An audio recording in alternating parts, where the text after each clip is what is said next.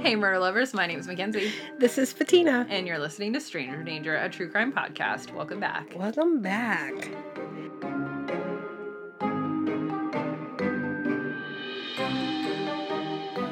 Hope you guys enjoyed the story last week with uh, the 9 11 story. I sure did. Yeah. It's. I'm like, I hated it. It was. I hope you worst. didn't. All right. So, as always, we're just going to get it, we're going to get started. We're just going to go in here and start talking about the case. So, I don't think I've told you today what I'm covering. Mm-mm. So hopefully this is a surprise to you. I don't know if you know all the details. I didn't know all the details. So this is the Kalamazoo, Michigan Uber driver killer, Oh, I've heard of this. right? It's Yeah. kind of recent. So this all happened in 2016. So it's not too long ago that all this happened. Because it was happened. the Uber driver that was actually yes. committing the crimes. Yes. So, um, the Uber driver's name is Jason Brian Dalton. And by all accounts, this was your everyday Midwestern type of guy, wife, two kids, nothing remarkable. All the documentaries, all the things that I've seen about him and read about him, it's um I think we we said this about uh Luca Magnotta too that he was like remarkably unremarkable just Oh, yeah. like easily forgettable As ordinary as they come. right like super vanilla like there's nothing out of the ordinary about this guy has never had a rap. Sheet has never been in trouble with the law doesn't have any financial problems. So he has a wife and two kids. One's a 15 year old boy one's a 10 year old boy. He is a car enthusiast so on his free time he works on cars a lot. And he had what some would think is a normal gun collection so just a couple of guns and recently in their world he had a house out in the rural county in, in kalamazoo and his farm had been broken into so it is very common if if that happens in your life that you're gonna go out and get some guns right you know Where's for your own protection again? michigan Okay. Yeah. So he had a couple guns, not a big deal. Average American owns a couple guns. It's not, you know, out of the ordinary. It's not illegal to own guns. All the guns that he had were legally obtained. So there was nothing standing out about this guy. He, daytime work, he was an insurance adjuster. I laugh because that's what I do, guys. Oh so as long as I don't pick up doing Uber on the side, we're good. I was gonna say, is there something you need to tell me? he worked for competitors though so um he worked for state farm for a number of years. He was an Oh, insurance the adjuster problem. there that's the problem there. Um but then he quit that job and he when this happened he was actively working for progressive as an insurance adjuster. Again he worked on cars a lot so i think he was kind of the adjuster that went out and looked at your vehicle after a car accident um, not just working with you on the phone trying to separate myself from this guy You're not ordinary. thank you Don't categorize yourself as such. So after the break-in happened at, at his farmhouse, uh, obviously that'll shake anybody up. So he went and got some more guns. He got more and more into the idea of learning more about guns and getting more of those things that you get when you're a gun owner. So I don't know exactly whether or not what was stolen specifically out of the house. The only thing that I can find was that it was a lot of tools. And again, if he was a car enthusiast, he probably would have had tools that were expensive and just with like any hobby, you spend a lot of time and money into your tools. So some tools were uh, were stolen. His family wanted to go to Disneyland sometime soon, so he had recently picked up this extra job of working as an Uber driver. Pay Now for in- Disneyland. Yes, to get extra money to go to Disneyland. So in Kalamazoo, Michigan, Uber in 2016 was fairly new. It's a mm. small town, so not much Ubering was needed, I guess, or it wasn't a big thing before this because Uber had been around obviously before 2016, but Yeah. it wasn't as prevalent in this small town. But because it's a there's a couple colleges in the area and the downtown scene has a lot of bars and hmm. schools nearby, it was a hit. So Uber took off, right? Okay. So this all started happening on the morning of February 20th, 2016. He had gone out with a friend and gone to, I believe, two different gun shops. They were looking at different guns and the accessories that come with guns. So he didn't actually buy a gun that day, but he did buy a holster and he bought a jacket that's a concealed carry jacket. Okay. So for those of you that are not gun owners, they make almost any article of clothing that can be a concealed carry. They make jackets, they make Oh, so it's like pants, a jacket that you wear, like a just a normal jacket, or jacket, something. Okay. right? And I was know, thinking for- like a like a gun sleeve or something. Oh something. no no no! I was like sorry, a jacket like, for your like gun. a sports jacket. so you know they also make handbags for women that have like a special bag underneath or on the side that you can carry your concealed weapon in, but it would still be easy enough to access in the case of an emergency type of thing. This so, is where I would fall into the trap. yeah, I'd be like, like bag first, and then what gun can I put into Yeah. it? how many accessories can I buy? Is really the question. They'd be like, "Ma'am, you don't even own a gun," Right. and I'd be like, "But I still would like the jacket, please." I need a taser conceal bag. That would please. hundred percent be me.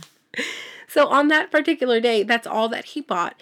His friend, who was also a gun enthusiast with him, um, said that he, for the most part, that day was acting very normal, and there was a lull in their interaction where Jason was being really kind of quiet.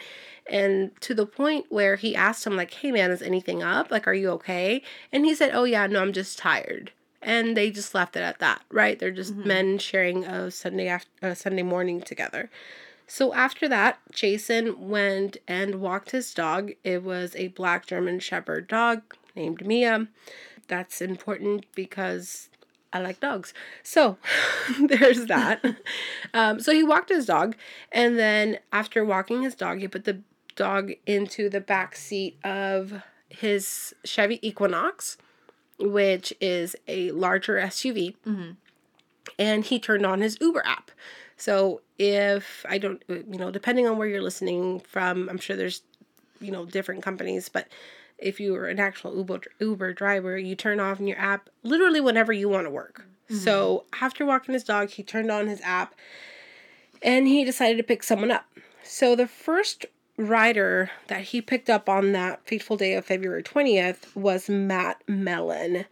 So Matt was a younger male who had left his car at a friend's house the night previous. He was being responsible. He took an Uber home the night before and he was taking an Uber from his house to pick up his car from his friend's house. So he got picked up by Jason and abnormally he saw that there was a dog, a big black German shepherd in the back seat, so he got in the front seat. Usually you would get in the back seat, but there's a dog there. He's like, yeah, it's kind of weird, but I was like, eh, whatever, you know, it is what it is. I'll just sit in the front seat. The dog was friendly. Prior to picking up Matt, sorry, I forgot to mention this, there was a girl who we don't know her name, but she was the first fare that he had accepted, and she declined to ride because she thought it was so odd that the dog was in the back seat. And I could see this going one of two ways: is either somebody would going, "I'm not getting in your car because you have a German Shepherd in your Right. car," or I could see somebody like, "Oh my god, you have a German. Shepherd in your car!" Right, right. Yeah. So Matt was the the guy who was like, "All right, whatever. I'll just sit in the front seat. That's totally fine." So this was around 4 p.m. He said that the first half of the ride was completely normal. You know, it's kind of awkward because you're sitting there with a stranger and you don't know whether to chit chat or not, but it was mm-hmm. totally normal. Music was on. And as they were driving, Jason got a phone call and he had the phone call connected to his Bluetooth. So he picked up over Bluetooth and it was his son telling him, Hey, dad, dinner's ready whenever you want to swing by and grab dinner with us. That's pretty much all that the conversation was. Jay, uh, Matt said that the conversation was no more than a minute or two. It was just him telling him, like, Hey, dad, dinner's ready whenever you want to swing by. Okay. And Matt says that as soon as he hung up that phone call, Jason floored it and started driving erratically, like going 70 down a residential street. Oh. Just peeling out of every street, turning on every which way, completely blowing stop signs and red lights. And so Matt said at one point, I contemplated just hitting the guy because he wasn't stopping. I was telling him, like, almost every house that we went by, like, hey man, that's my friend's house. You can drop me off right here. Like, dude, what are you doing? And at one point, Jason struck a parked car and Matt said, Hey, dude, you just hit that car. Like, you need to stop. And apparently, Jason, very like even keeled, was like, I didn't hit a car. What are you talking about? My driving's normal. I'm fine. So then That's where you open the door, tuck and roll, and throw your body out. And that's exactly what Matt did. Oh my gosh. He said when Jason came to a screeching halt in the middle of a street somewhere, the like the first thing he did was open the door and like rolled out of the car. Yep. And in because they're in a residential neighborhood and again it's a really small town, one of the neighbors that was in that neighborhood heard the squealing of the tires because if you're going 70 and you come to a complete sudden stop, Stop, it's yeah. gonna squeal. Um, and she looked out her window and then she saw that there's this man throwing himself out of a car. And all that she could discern at this point was that there was a man or a body coming out of the car. She didn't know if he had been pushed, if he had been shoved, or if he had like voluntarily yeah. thrown himself out. So she went over to him, was like, Hey, are you okay? Like, what's going on? And he's like, The driver was just crazy. And we'll post the 911 call, but so Matt does the right thing. He calls 911 Good. because not only is Jason driving crazy, but he hit a car, he did a hit and run. He potentially put, you know, his life in danger and if he's doing this down the street somewhere into a busy street, he could kill someone. Mm-hmm. So Matt calls 911 and the call is very concerning because Matt is doing the right thing. He's calling into 911 to get some help and to report this. And he says, Hey, I was just in this Uber and the guy was driving super crazy. He hit a car. And the 911 operator, and I can't fault her for this because it's not, at this point, it's not something that would have raised too many alarms. Mm-hmm. Because obviously, someone calling and saying that you've witnessed a crazy driver could be subjective, right? Yeah. Some people could say, you know, going through a yellow light is a crazy driver, or someone going a little bit faster is driving erratically. 35 and a 20. Yeah. Right. So because there's no discernible evidence of like what it is that he's doing that's illegal, the operator just says, "Well, what do you want to do? Do you want us to put like a be on the lookout for him or do you want a cop to come out to you and make a report?" And I mean, he's a young guy and he's like, "Well, I I don't I don't know. Like just Yeah, what do the- you wanna do? Right, be on the lookout, I guess." He's like, okay, thank you, sir. Bye. And just like lets go of the call. So he's like, okay, well, that was weird, but I'm sure he thought he did all he could do. He finally made it to his friend's house. He got on his phone and on the Uber app. Again, this is early stages of Uber, at least for there and at least on the app. There is no voice to voice connection that you could make with Uber at that point. So all mm-hmm. you could do is send in an email. So he did send an email with his concerns about the the ride that he just had. Literally probably the ride One of his star life review. right? And he realized that he had also had a screenshot or the first cover page that tells you the name of the driver and a picture of the driver who's picking you up, as well as the license plate, because those were the security measures put in place mm-hmm. so you know that you're not getting in a car with a complete stranger.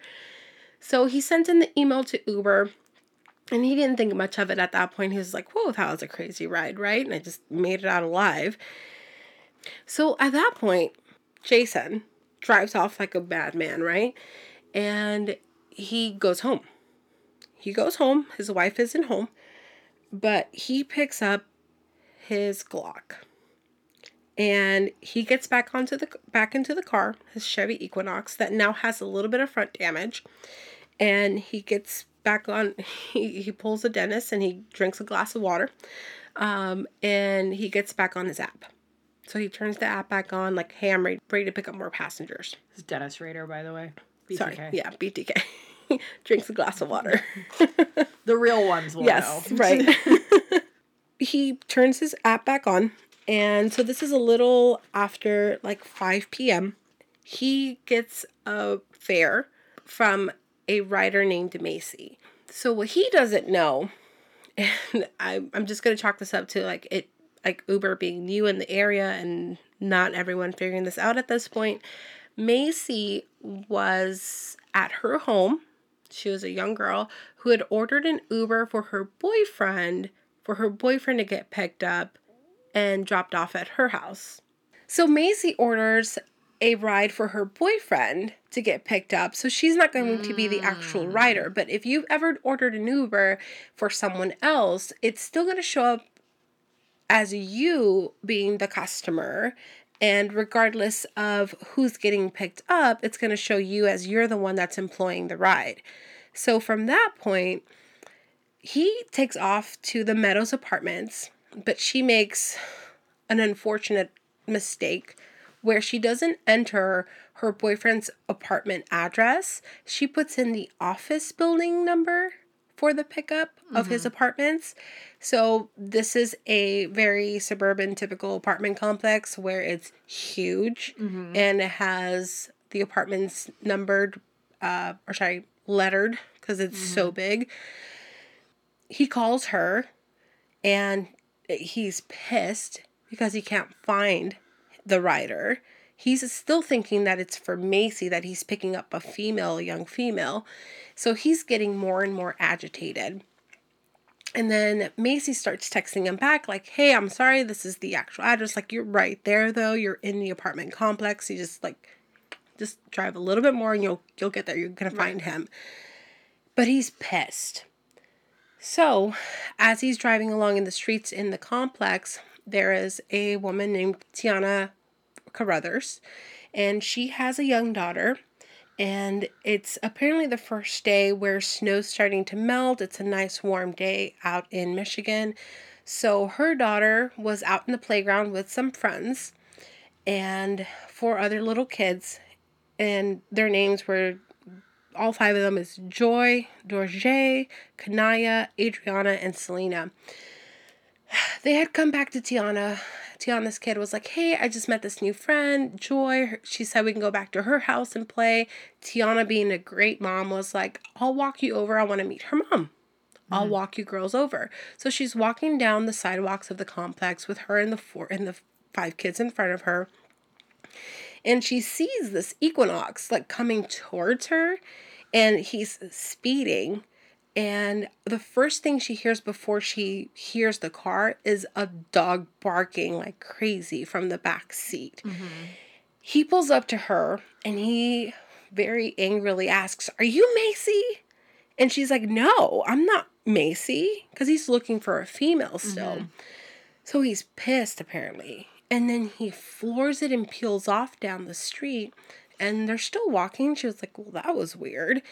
And he flips it, comes back down the street, again speeding, pulls up next to her.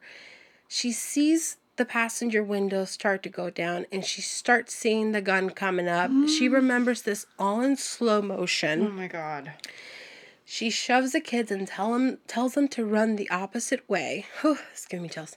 She tells them to run the opposite way and just keeps yelling, run, run, run as she runs the other way and he starts shooting. He shot her first on the left shoulder and then caught a, a, shot on her bottom left leg and then another one on her top right leg, shattered the femur, and then another shot that went up her buttocks and into her kidney.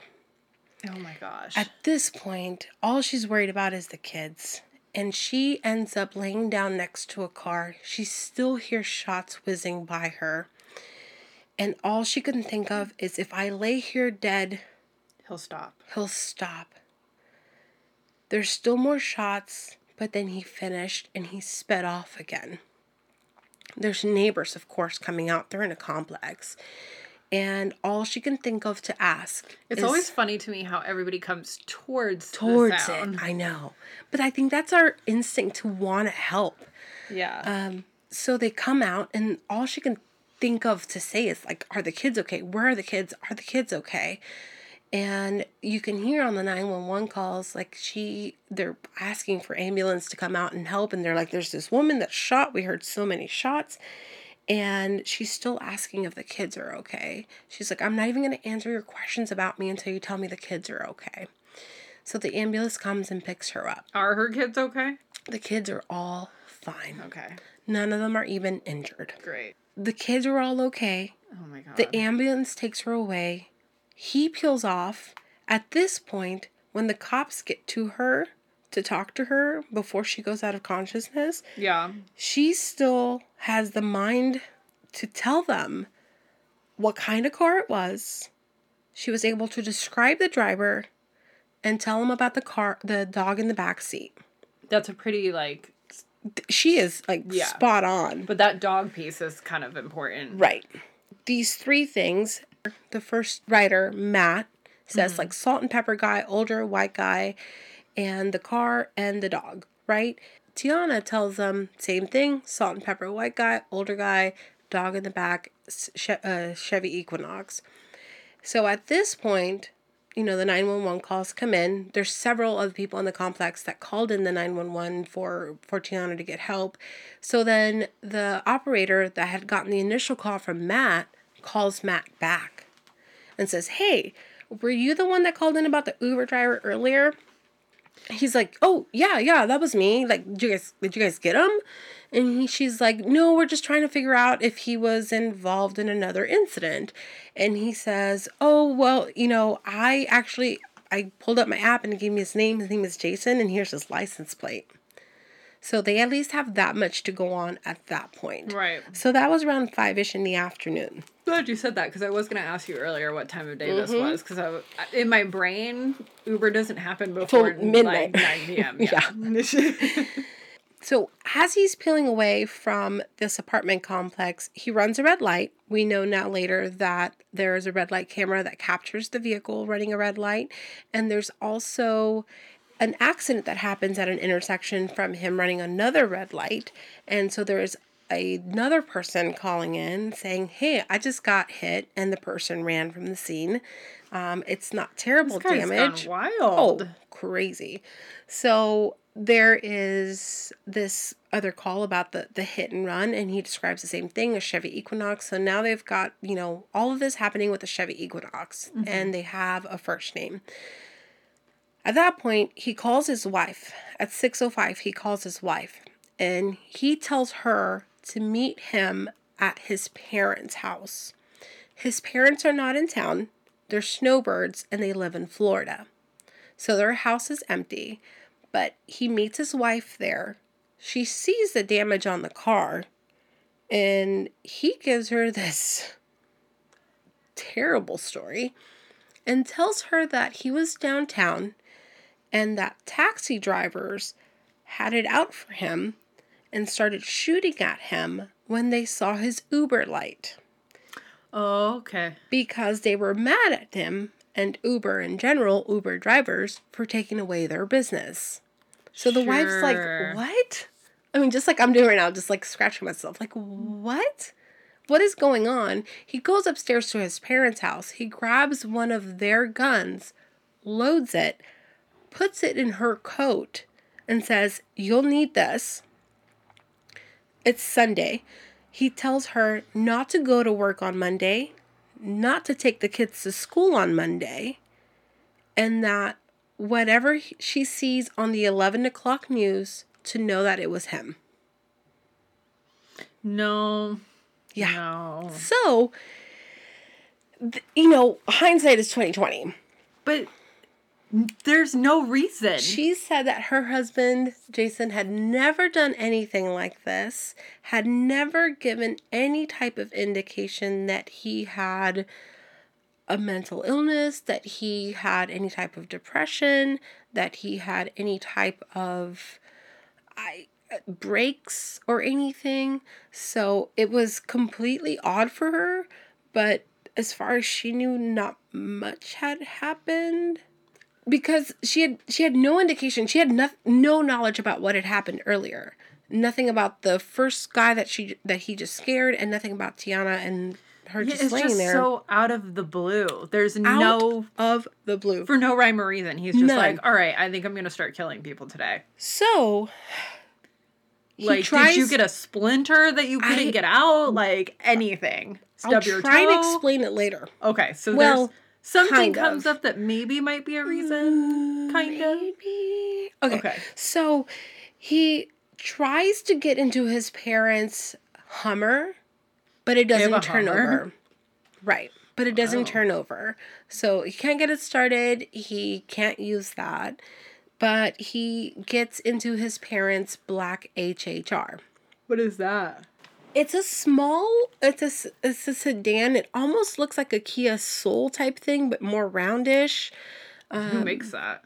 Chevy. Oh, Are you looking it up? yeah. It's this one. It's almost like a mini hearse. Oh, I hate those cars. Yeah, no, they're awful.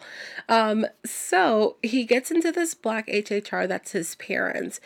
And from that point, he goes back home to his house because remember, his wife is at his parents' house right, now. So he kind of beats her there, but he went home and he got a bulletproof vest on, which was his 15 year old son from being part of the Sheriff's Explorer program. Yeah. So I can't imagine that it like actually fit him. He's a he's a bigger guy. and you're not 15 anymore. Right. so he later said that the gun that he just used at the apartments and hit Tiana with malfunctioned and it jammed on him and that before he finished off all the rounds in the gun, he had to unjam it and then still finish the magazine off. So because of that malfunction, he went home and he switched guns. So he went from a Glock to a Walther's 9mm. So he grabbed that gun, he put on a, a bulletproof vest. He just left the first gun on his workbench. So no like hiding it. You know, like mm-hmm. there there's no disposing of it or anything. He just literally left it on his workbench. And then he starts his Uber app up again. He at this point he starts picking up Uber passengers like normal in downtown Kalamazoo Like everything's fine. like everything's fine. Some people had heard about the equinox thing. It started, you know, it didn't make too many rounds because it hadn't made the news yet or anything like that. Nobody recognized the fact that the car that was registered So, on Uber didn't match what he that was was driving. the only thing that some of the passengers that he picked up in this time frame, so between the 6 p.m. shooting with um, the 5 p.m. shooting with Tiana and him going home and coming back out to ride again, was that the app says they were supposed to be getting picked up by a Chevy Equinox and they were getting picked up by an HHR mm-hmm. and the couple riders they questioned him questioned him on that. And all he said was oh I was having car trouble so I picked up a different car. But he still showed them the app so they knew that it was still the driver okay. because he matched the picture. Okay. So I mean red flag hello Yeah. but um, so he just blamed it on car trouble, and some of the writers that he had in this in this window of time said that everything was like absolutely normal. That there was some songs that came on the radio and he was singing along. Yeah, no, it's bizarre. It's bizarre. Like there is no like, and no one at this point thought that anything was going to go wrong with their ride. Okay Oh my gosh. He finishes off all those rides. And then they're at 958 tyler who is 17 his dad and tyler's girlfriend alexis there was you know almost every city has it like a motor mile like it's full of dealerships etc Tyler was, you know, getting ready to graduate high school and he was excited to get a truck because he wanted to go ride it in the dunes, something that he could take out to the dunes with his dad. Him and his dad liked doing that. They had some dune buggies. So there was this, it was like the corner of the lot. They had this bright blue, big old Chevy pickup that he wanted to go see. It was in the Kia dealership, but it was in the corner of the lot.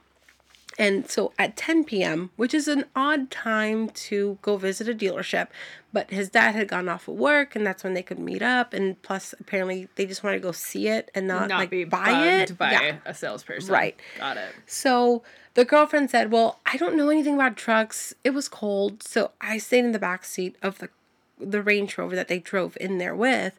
Mm-hmm. And the so Tyler and his dad were outside. They parked right behind the truck that they were looking at. And they were right outside. They were looking at the truck. They were talking. They had just gotten there. And then she didn't see this, but the HHR pulled up because it was behind her. And all she heard I was, hate this. Hey, what are you guys looking at? That Jason asked. And she heard the boys say, Oh, at this blue truck. 17 shots were fired. Oh my god. I. oof. Nine into Richard, seven into Tyler. Alexis, that was in the back seat of the Range Rover, ducked down into the floorboard of the back seat. Smart. She didn't have her phone on her, of all nights to not have her phone on her. As she was laying there, she saw that Jason came up to the Range Rover and pulled the handles and tried looking into the car, but she was wearing like darker clothes mm-hmm. and he didn't see her and left her there. So she survived. Once she heard that there was no more footsteps, she heard the car drive away. She got out of the car. She had to go over to Tyler, And you take his phone. take his phone, Oh my gosh. and call 911. And the 911 call, this girl for being That literally like makes me 17 sick to my stomach. Yeah. She was 17. She was in complete shock. And there's no emotion from her other than a little bit rushed, but that's pure shock. Yeah. Panic. Pure shock. Yeah. Um, unbeknownst to her, as this was happening, there was a witness that was driving by and she saw Jason shooting because she saw smoke from the gun and then she saw the two people laying down on the ground. She called 911. She kept driving a little bit, but she pulled into a Burger King parking lot. So she stayed there because she was like, Yeah, absolutely, cops can come talk to me. I just witnessed this. Yeah. And she was able to tell them black HHR because Alexis couldn't because she was facing away from it. So she was able to tell them white man, whitish black hair, black HHR. So the cops get there, and of course, you know, not all information that goes to the dispatcher makes it to the cops other than like hey there's a shooting so alexis of course they had to like pat her down make sure that she wasn't the perpetrator but obviously they figured out really quickly that she was a, a victim and so th- from there um, there's cops at that scene that just out of nowhere right? It's not you know at, at a bar or a club or something. Like they're in a dealership at, at 10 p.m like why would there be a shooting there super random mm-hmm. so there's cops starting to pull into there and mind you from the tiana shooting there's about four hours now Yeah. so there's no connection being made between these two just yet because It's two at different begin- Yeah, at the beginning of the day, they got this huge SUV, a silver SUV, and now they have a black HHR for goodness sake, like completely different cars. Yeah. Was the dog still with him at this point? No, Okay. he dropped off the dog with the car when the okay, wife met him at the at the at the parents' house. So, um, they're they're at that scene, and that was at nine fifty eight, so like ten p.m. At ten twenty one, there's another call, or calls, multiple calls that come in from a couple miles down the road at a Cracker Barrel parking lot. So at the Cracker Barrel parking lot, there is two cars that witnesses say were shot into.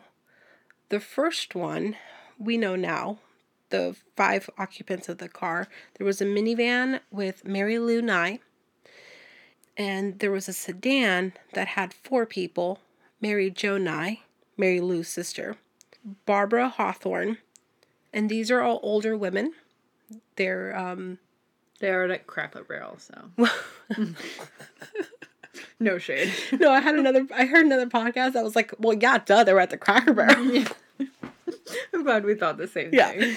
But um, Barbara Hawthorne was a older woman who had never had children. So there was this young girl, 14 year old Abby Kopf, with them, who she had almost adopted as her granddaughter. So previously that night, they had gone to a Chinese acrobat show. But before going to that show, they had dropped off one car at the Cracker Barrel because apparently Mary Lou only drove as much as she needed to. She didn't want to drive extra. So they consolidated into one car, went to the show so they not have to park one car, etc., etc. So they had come back from the show and were dropping off Mary Lou at her car so she can go home and then the other four would go to their homes. Jason pulled up on the driver's side window of Mary Lou in the minivan and said, We know this now because he said it in his interrogation. He asked her if he had a dollar to spare to make America great again. When she said, No, I don't have a dollar to spend, he shot her point blank. This was in 2016, Yes. So I don't know if this was But uh, no, I'm just saying. Yeah, he, he I don't know if this gotten political, but- phrase from Right. Trump's campaign, Right. Because that was happening during that time, Right. Okay, okay, okay.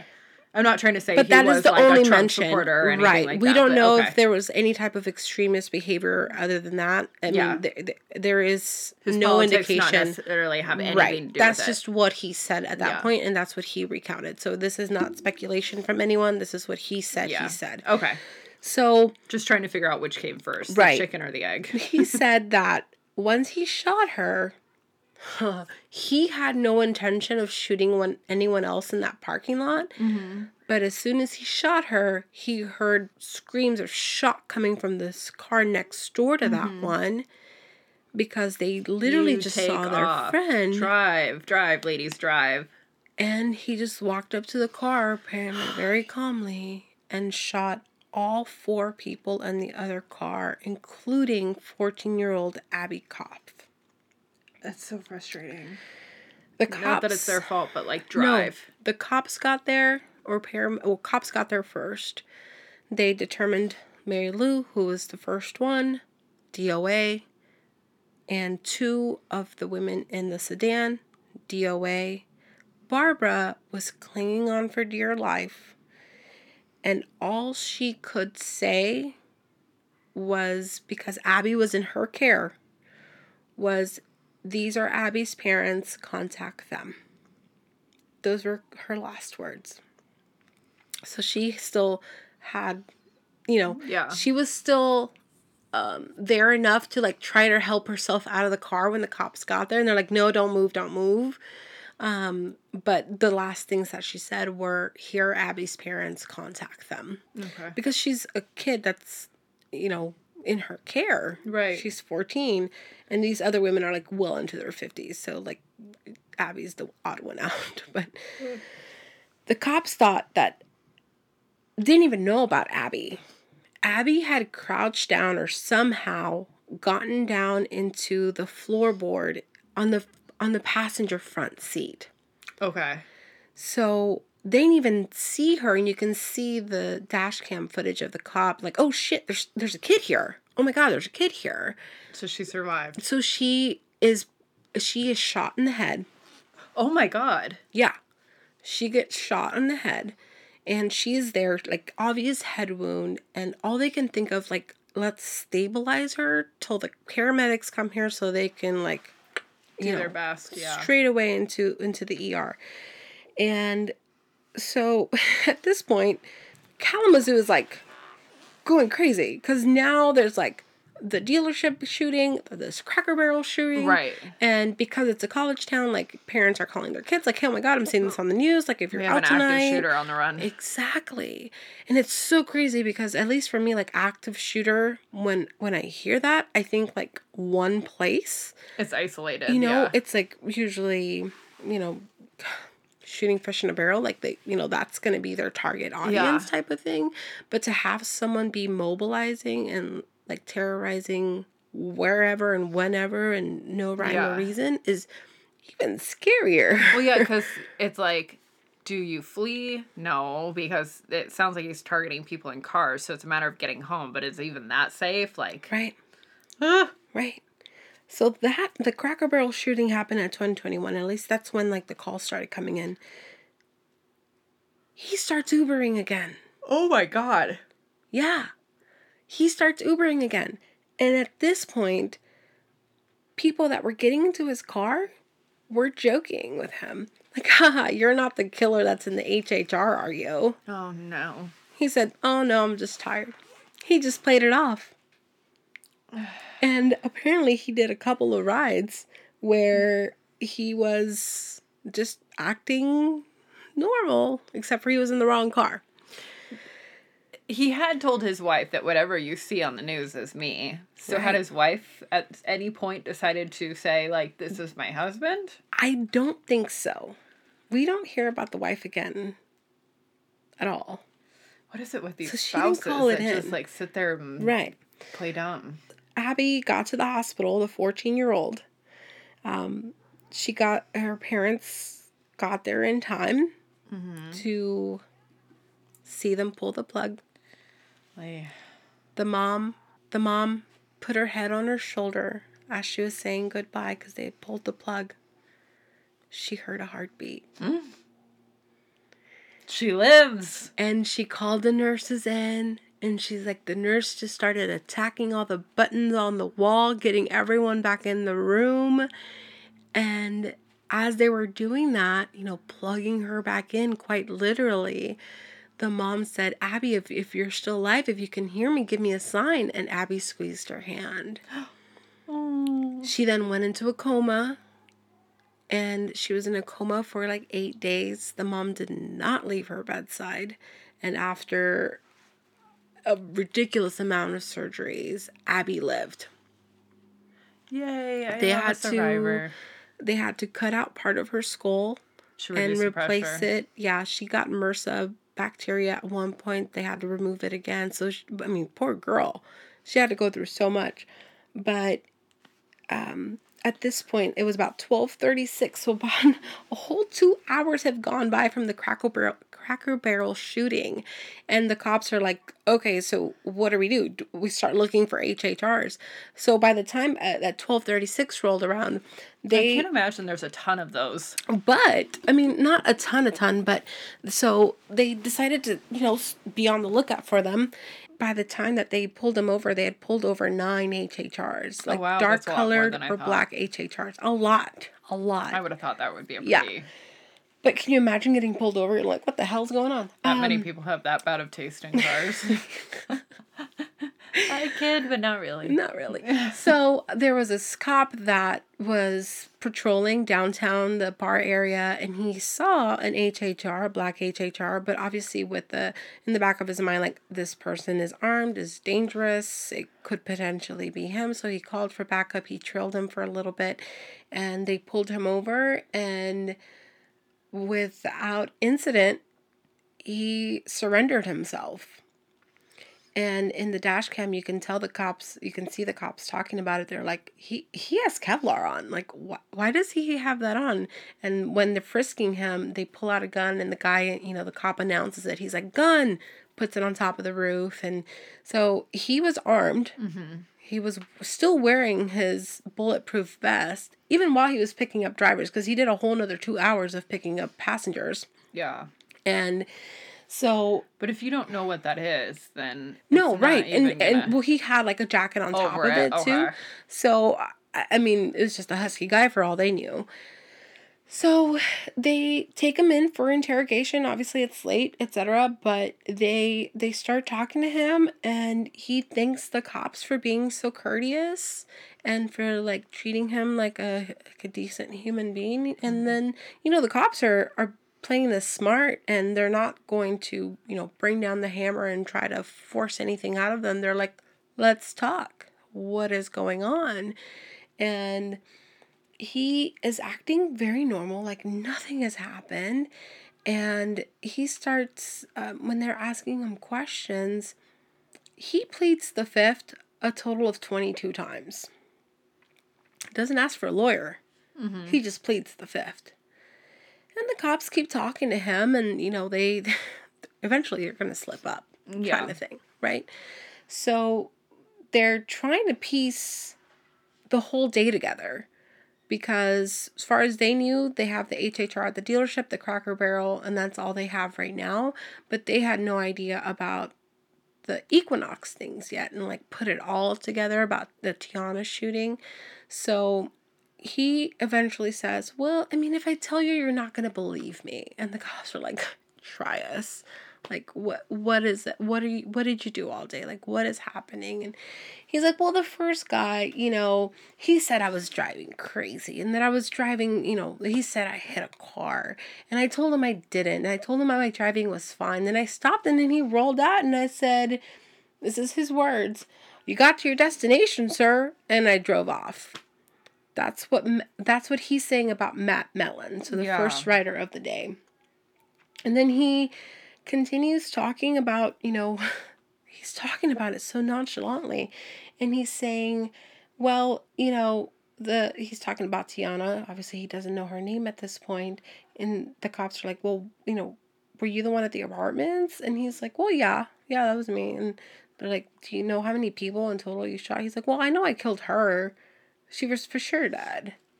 She was just laying on the ground moaning because remember she had laid down mm-hmm. almost like underneath it. the car. Yeah, yeah. Little did he know that Tiana got alive. help. Tiana got help. She had a lot of surgeries and she still has a bullet lodged in her kidney from all of this that they cannot remove because it's too dangerous to remove it. But she still has a, a, a bullet lodged in her kidney. Um, everything else they took out. She had to have extensive surgeries. I mean, your femur's no joke. Like, that's it's that's a very painful. It's the strongest bone in your body. So, limping and all this woman survived. She's a freaking hero, if you ask mm-hmm. me. And the parents of the kids that she was walking with that day as well, Hilla is a hero because she, she saved, saved, the kids. kids. Yeah. She saved their kids. Um, but he didn't know this. He thought he had killed her. 100% thought he had killed her. Of all the people that he shot, so he shot eight people in total that day, six died. Mm-hmm. And we have the two survivors, Tiana and Abby.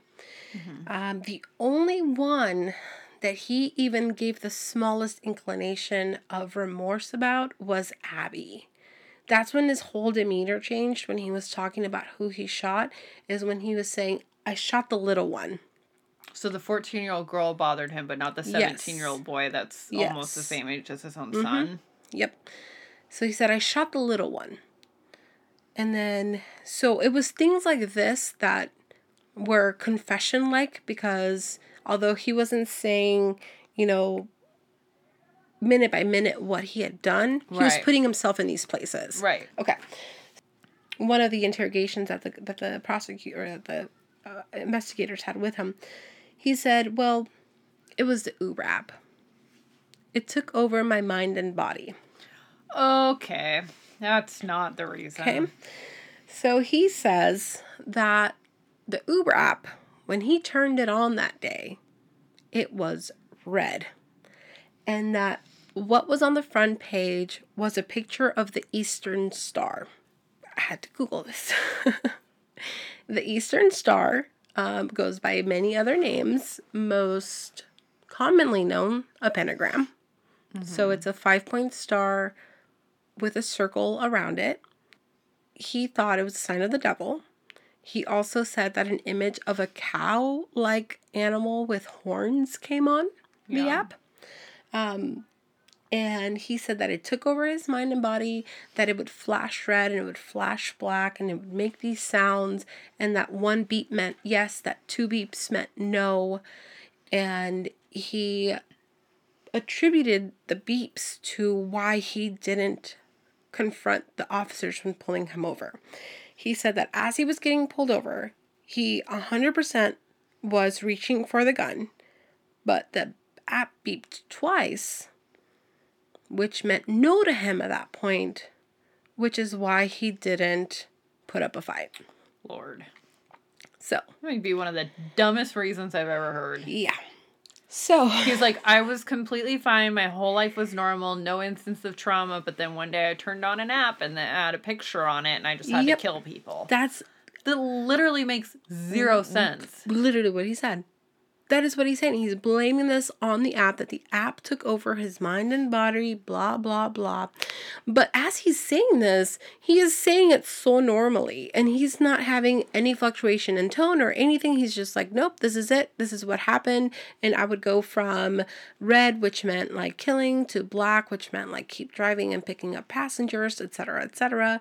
And it's like, that's that's questionable. That's so frustrating because I know the number one question a family wants to know is why. Why? Why? And obviously, you hear that and you mm-hmm. go mental illness, but there's no history of mental No. illness. So, No. like, no, that's not. So of course his here. defense and the, and the judge had to put him through those tests to see if he was able to withstand trial and 100% there was no mental mental illness.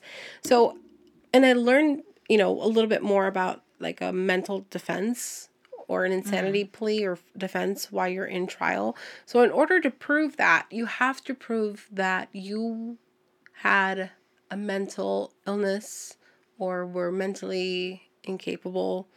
If it would have been something that would have shown up during the actual events. So, not the before, not the after, but that you would have been going through an episode through the events. Mm-hmm. So, they all the test and all the experts that saw him said no. Yeah. There is no mental defense for any of this. Yeah.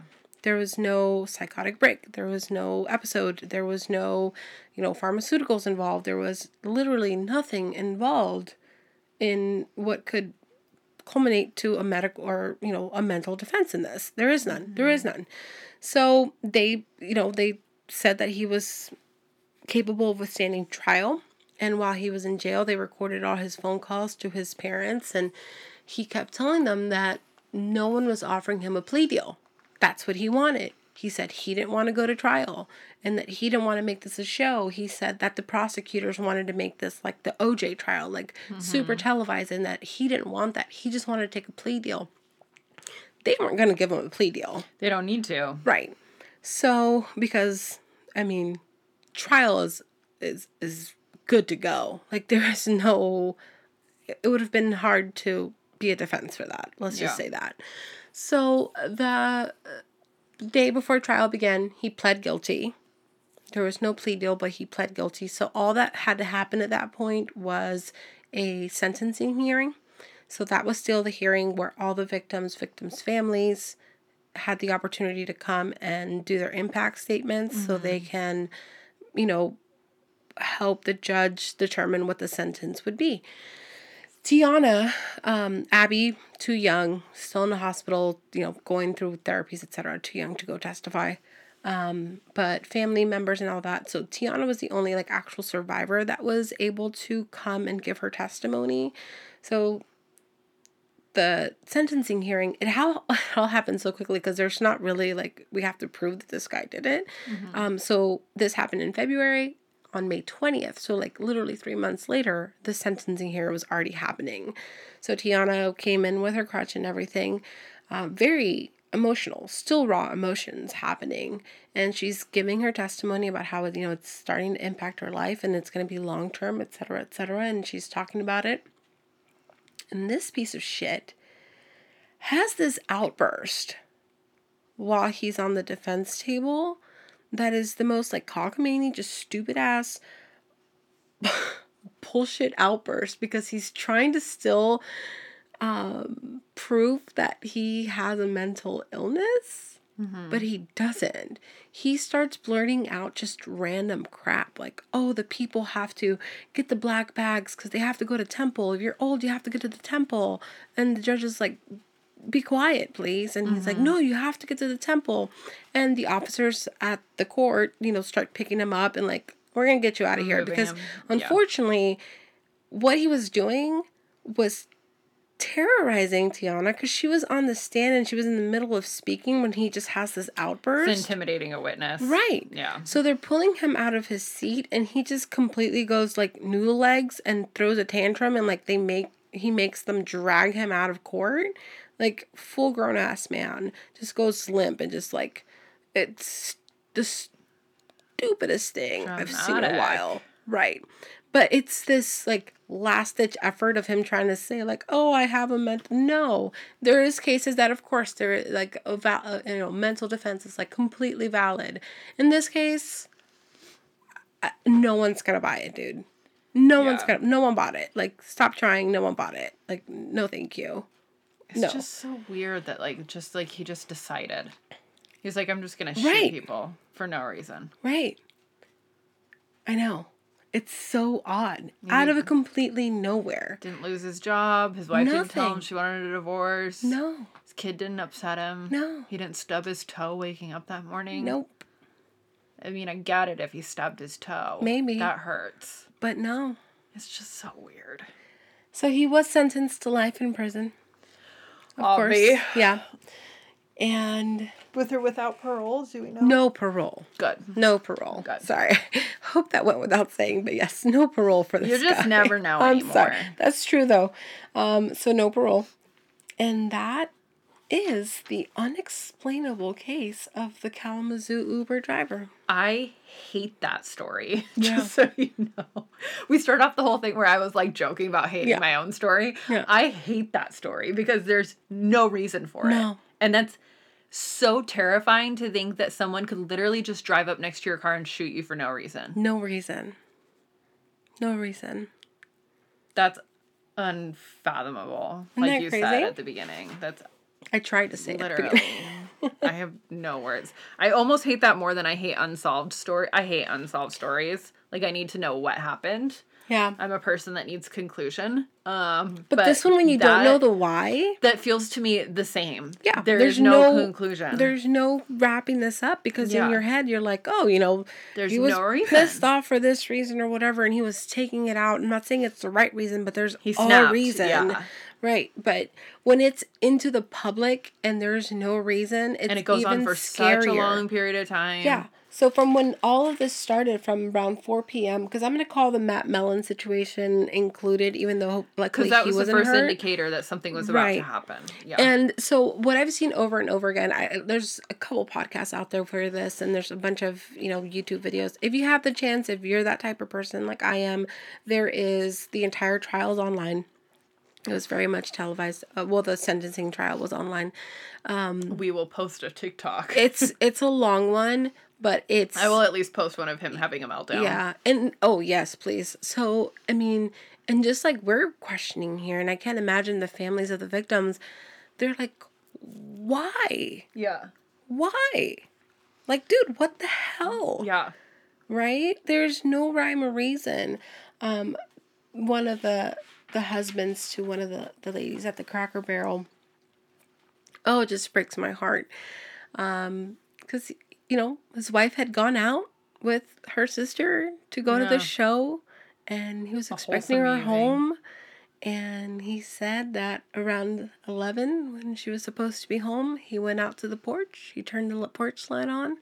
He's like, I didn't come back in till the sheriff showed up to my door at 6 o'clock in the morning. I hate that.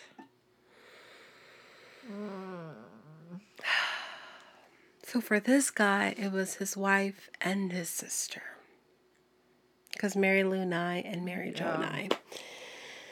So, yeah, and and it's scary because it's it, it's Uber's always been scary, and like the cynical me is Mm-hmm. like, haha, I would joke about this with an Uber driver, but I'm like, but really, you don't know these people. No, you don't. So first red flag, if the wrong car shows up, I'm sorry. Wait, your Doesn't friends matter can if wait. you match the ID. I Yeah. need to know more Yeah. Your Yeah. friend your friends can wait. The drinks can wait. You're being responsible, thank you. But don't if there's any trust your gut. yeah. Trust your gut 100%. Luckily, he didn't take it out on passengers per se, Yeah. But it could have been. I mean, nowadays we see Uber drivers Well, that are and if getting he had of. found Macy, he probably would have. he was so pissed off. Yeah. He was so pissed off because he couldn't find this address or whatever. I mean, and there's other things to watch out for Uber drivers. And, and I'm, you know, Uber, don't get mad at me. I mean, all rideshare. But, you know, there's so many things that you need to be aware of and you need to be alert. So, just in, in, in general, be alert of your surroundings. If you have a gut feeling about something, like the girl who didn't get in the car because of the, dog, in the car. yeah. And there was another rider who didn't get in the car because luckily her dad had called her from out of town and said, Hey, there's this crazy person in an HHR. So when he did pull up in an HHR and it said Equinox on the phone, she was like, uh no, thank you. That would literally like make me sick. Yeah. Yeah. I mean, The definition of dodging a bullet. Yeah. a 100%. So if you ever get a gut feeling, gut feeling is just go with your gut. Yep. Go with your gut. Trust Go with your gut. Always go with your gut. Yeah. So that's it. That's the story. I, I know I say that. I always say that in an episode. I'm like, That's that's, the the, story. story. But here's all this other information that I Yeah. forgot to include, so I'm going to add it into the end. Here's my That's commentary story. on the story. I love you guys for bearing with me. All right. I- Tell me if you've ever had like any weird, creepy, give you bad feeling Uber drives. that should be a listener story. Yeah. If you have a listener story about bad Lyft or Uber drivers. yeah, just in general. Taxi drivers. Yeah. Let me know. Anything like that. Send it to us. Yes. We might do it in ASMR. You can email it to us, a stranger danger podcast at gmail.com. Yes, please. Plug. Send us an email if you have a story and go check us out on TikTok and check us out on patreon.com forward slash stranger danger podcast. Thanks, guys. Thank you. Bye-bye. Bye.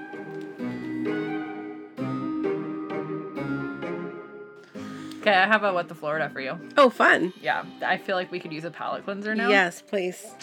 Florida man arrested for exposing himself to toll collectors. In Orlando, Florida, a man has been arrested after exposing himself multiple times to toll booth collectors over a week span. Ew. A Florida Highway Patrol arrest report says 41 year old Mark Filia was booked into the Osceola County Jail on Saturday. Troopers say that he exposed exposed himself seven times on three different days around 7 a.m. as he entered the cash lanes of the toll plaza. Ew. Toll workers told troopers that he had no clothes on and was, quote, showing his privates, according to the arrest report. He was identified through a photo comparison, and he's facing seven chargers, char- seven charges of exposure of sexual organs. Oh. this literally just happened like today. Ew. The was he like The story was posted like an hour ago. showing that as payment or like And they were like, Sir, just go. Just No, go. sir. Just get out. no. That's fact, not enough. na- now we're going to double your, your toll rate. That's gross. Oh my gosh. That's weird. Why was he driving around naked? I don't know. It was just a hot day in Florida. It's always a hot day in Florida. that's Maybe true. his AC was broken. You don't know. Yeah thank you.